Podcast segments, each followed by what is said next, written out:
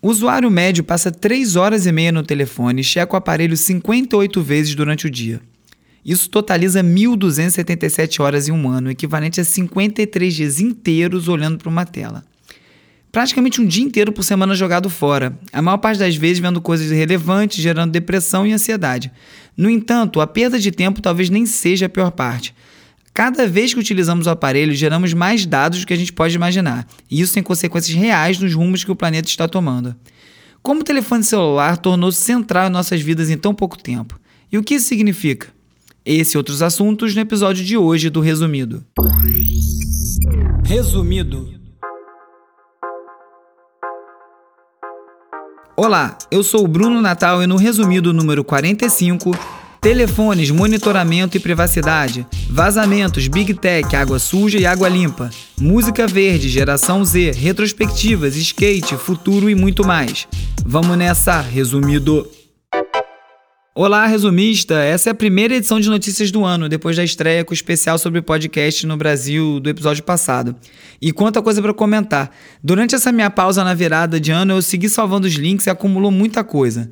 Mas aí estourou mais uma guerra, vazaram vários documentos, aconteceu de tudo e que passou, passou. Eu vou focar daqui para frente, beleza? Ah, não deixe assinar, seguir o resumido no Spotify no Apple Podcasts. É muito importante, ajuda muito o programa. E divulga para os amigos, é claro. Nesse exato momento, há mais informações pessoais suas no seu telefone do que na sua casa inteira. Até os próprios fabricantes de telefone estão falando sobre a privacidade em suas propagandas. Esse aí foi o áudio da campanha nova da Apple, que foi lançada esse ano. O fato é que, por mais que as grandes empresas comecem a oferecer mais controle, a gente ainda está muito longe de ter controle total sobre os nossos aparelhos e muito menos sobre as informações geradas por eles. Isso talvez mude com regulamentação e leis, porque o sistema é muito lucrativo para quem opera nele da maneira que está. Aproveitando a virada de década, e eu nem vou entrar nessa discussão se virou esse ano ou se virou ano que vem, uma repórter do Wall Street Journal fez um experimento. Ela passou um dia utilizando apenas a tecnologia que estava disponível em 2010. Não faz nem tanto tempo assim, mas isso significa carregar vários gadgets junto ao seu telefone, como um GPS, uma câmera, um MP3 player significa também praticamente não poder usar Instagram, Uber, Netflix, Spotify, que quase todos esses aplicativos foram lançados naquele ano. É impressionante quantos telefones mudaram e, como diz o título da matéria, mudou a todos nós num espaço tão curto de tempo. Na virada do ano, o Privacy Project do New York Times publicou uma reportagem baseada em dados enviados por um funcionário de uma das grandes empresas de monitoramento de dados dos Estados Unidos. Ele enviou anonimamente, lógico. E não foi pouca coisa não, os documentos mostram mais de 50 bilhões de localizações de 12 milhões de usuários diferentes em algumas das principais cidades e centros urbanos dos Estados Unidos, como Nova York, Los Angeles, São Francisco, Washington. Os dados deveriam supostamente estar anonimizados, ou seja, sem relação nenhuma com nomes de pessoas, mas os detalhes das informações eram tantos que apenas utilizando os recursos básicos disponíveis no computador da redação mesmo, a equipe de reportagem conseguiu identificar várias pessoas nominalmente. Cruzando informações, eles conseguiram, por exemplo, identificar o presidente Trump em meio aos movimentos desses 12 milhões de usuários registrados. Bastou procurar um sinal no local onde eles sabiam que o Trump estava, numa determinada data, e fazer engenharia reversa. Não é muita gente que sai do mesmo endereço de casa para o mesmo endereço de trabalho todos os dias.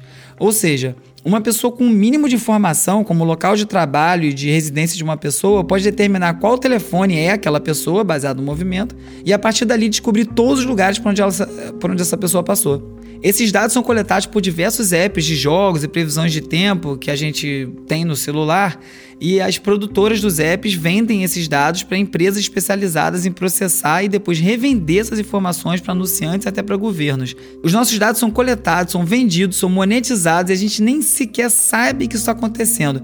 Existe maneira de minimizar esse tipo de monitoramento, mas como as leis são muito poucas e são frágeis, a única forma de se proteger mesmo seria não utilizando o celular o que é basicamente uma impossibilidade para a maior parte das pessoas.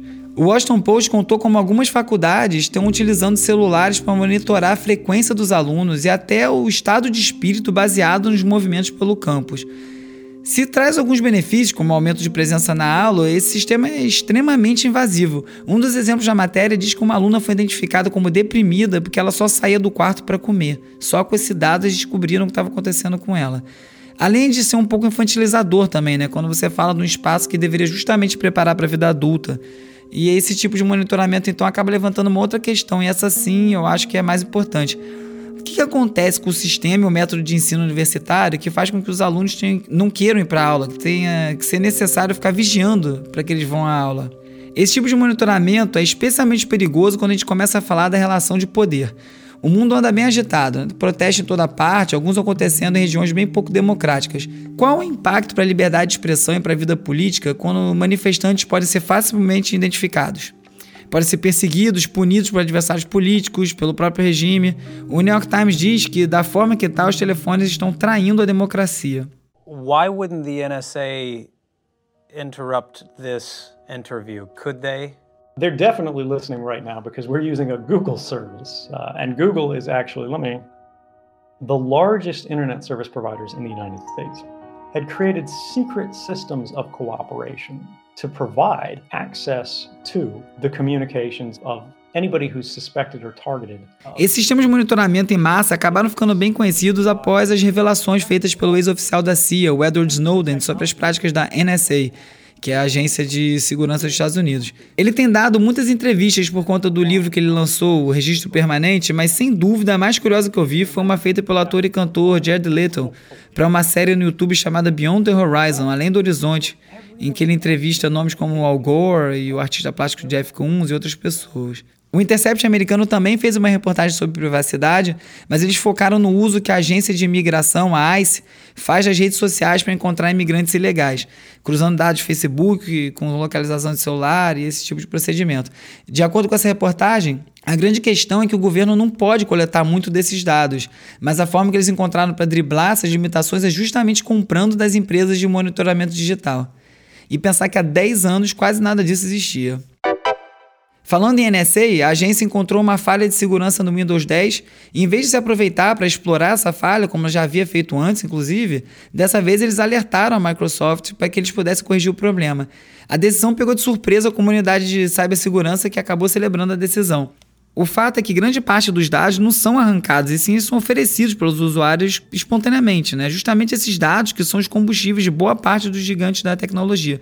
Surpreendentemente, o Andrew Bosworth, executivo do Facebook, soltou um memorando que ele era interno, mas logicamente poderia vazar, e por isso foi a surpresa, falando que apesar dele querer desesperadamente que o Trump perca as eleições, o Facebook deveria evitar atrapalhar a campanha.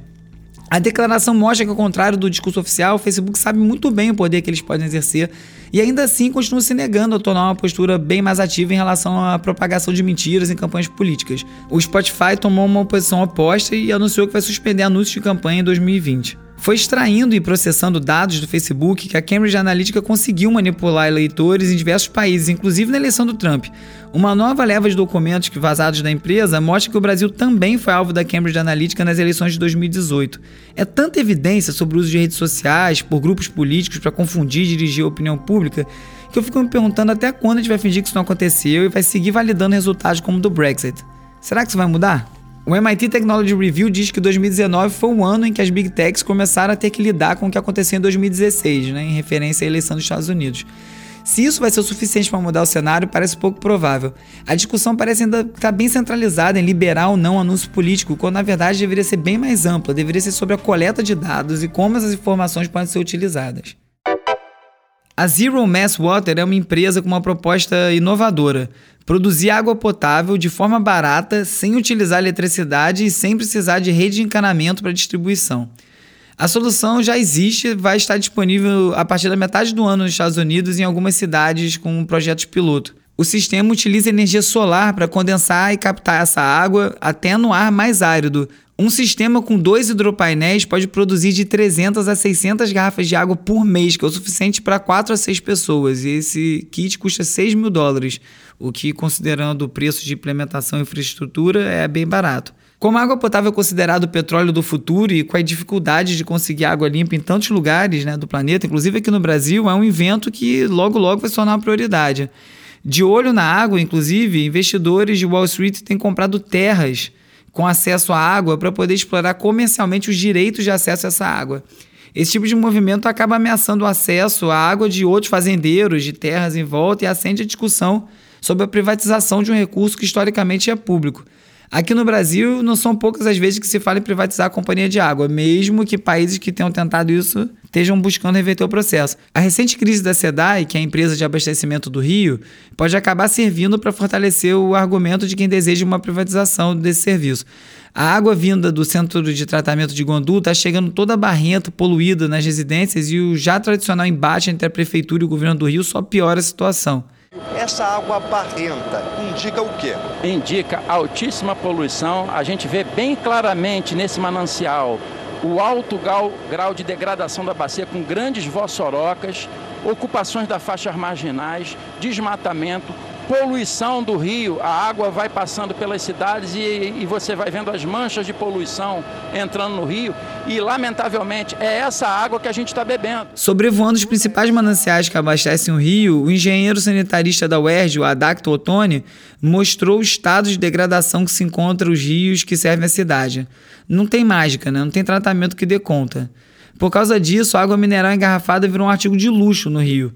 Eu, particularmente, sempre comprei água mineral, porque eu nunca consegui acreditar que um filtro caseiro desse de parede seja capaz de limpar a água que vem do Gandu, que recebe químico até para ficar transparente. E antes de entrar na estação, essa água fica represada nessa lagoa que a gente está vendo, com uma coloração que chama bastante atenção. O que, que é isso, Adacto?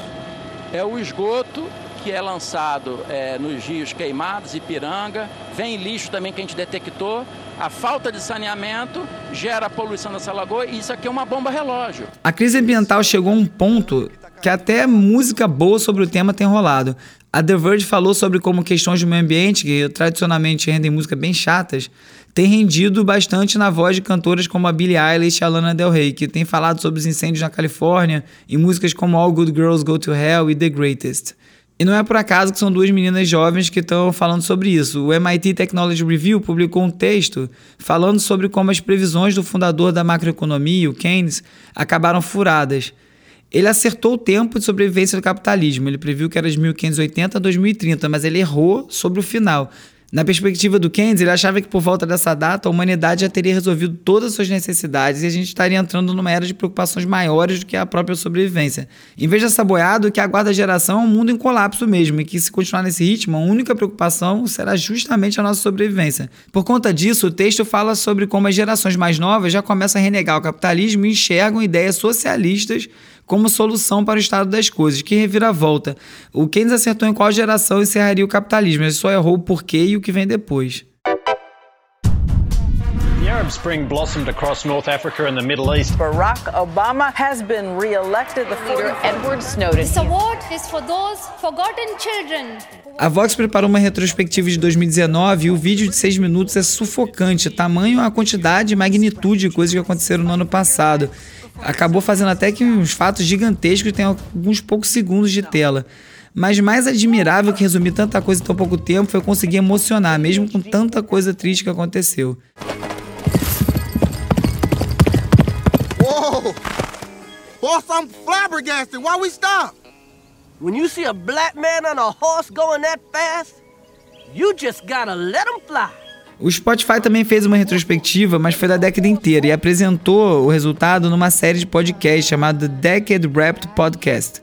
Uma década que começou com a predominância de Lady Gaga, Taylor Swift, Rihanna, Katy Perry e acabou terminando com Little Ness e a sua Old Town Road, passando aí por Gangnam Style, Harlem Shake, acaba dizendo muito das transformações que a gente viveu e como o conteúdo gerado pelos usuários começou a deixar uma marca cada vez mais forte na indústria do entretenimento.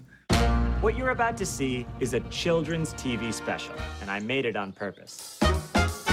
O especial infantil da Netflix, o Sack Lunch Bunch, foi uma boa surpresa no final do ano. O programa foi criado pelo John Mulaney, que não tem filhos, e ele diz que fez o especial exatamente por isso, porque ele não vê nenhum programa infantil interessante também para os adultos e porque ele sentia saudade do que ele assistiu na infância dele. Não é exatamente verdade, mas o resultado ficou diferente, bem divertido, até um pouquinho esquisito de um jeito bom. Meu filho já assistiu oito vezes.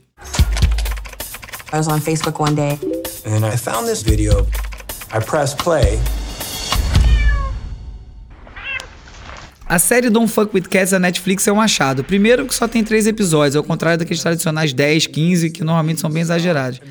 E a história é sensacional. Ela mostra um grupo online que ficou revoltado com o um vídeo de um cara matando dois gatos e eles ficam obcecados em identificar o assassino. A história evolui de uma maneira surpreendente, mas uma das coisas que mais me impressionou é o quanto se é capaz de descobrir sobre alguém apenas com informações que se encontram na internet. Tudo a ver com o assunto de hoje no resumido. Rejuvenated Taliban Afghanistan. Massive suicide truck bomb. Learning to skateboard in a war zone if you're a girl ou Aprendendo a Andar de Skate numa Zona de Guerra se você for uma garota, é um curta documentário que foi indicado ao Oscar desse ano. O título é bem autoexplicativo e o filme mostra um grupo de meninas aprendendo a andar de skate no Afeganistão. Se tem uma coisa que o skate ensina, como diz o grande Flip Mota, também conhecido como rapper Cara de Cavalo, é a cair e levantar sempre. Então, por enquanto, legalmente só dá para assistir o trailer online, mas procurando acha, né?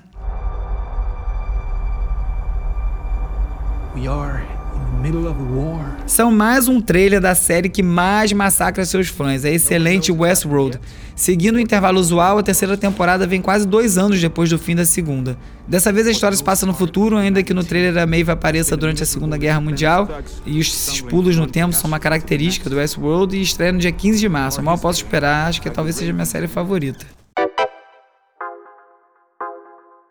No site do Resumido você encontra todos os links comentados nesse episódio organizadinhos se você quiser se aprofundar nos assuntos que foram comentados. É só visitar www.resumido.cc e conferir o conteúdo. Se você quiser receber alertas de novos episódios, conteúdo extra ou mesmo trocar uma ideia, é só mandar um oi para o WhatsApp ou para o Telegram do Resumido. O telefone é 21 97 96 95 848. E lá no site do Resumido tem um botãozinho. Se você tiver um desktop, aperta, já vai abrir uma janelinha pra gente falar. A edição de áudio do Resumido é feita pelo Gustavo Silveira, mais conhecido como Músico Nerd. Visite musiconerd.com para muitos tutoriais em música e tecnologia. Eu sou o Bruno Natal, obrigado pela audiência e semana que vem tem mais Resumido. Resumido. Resumido.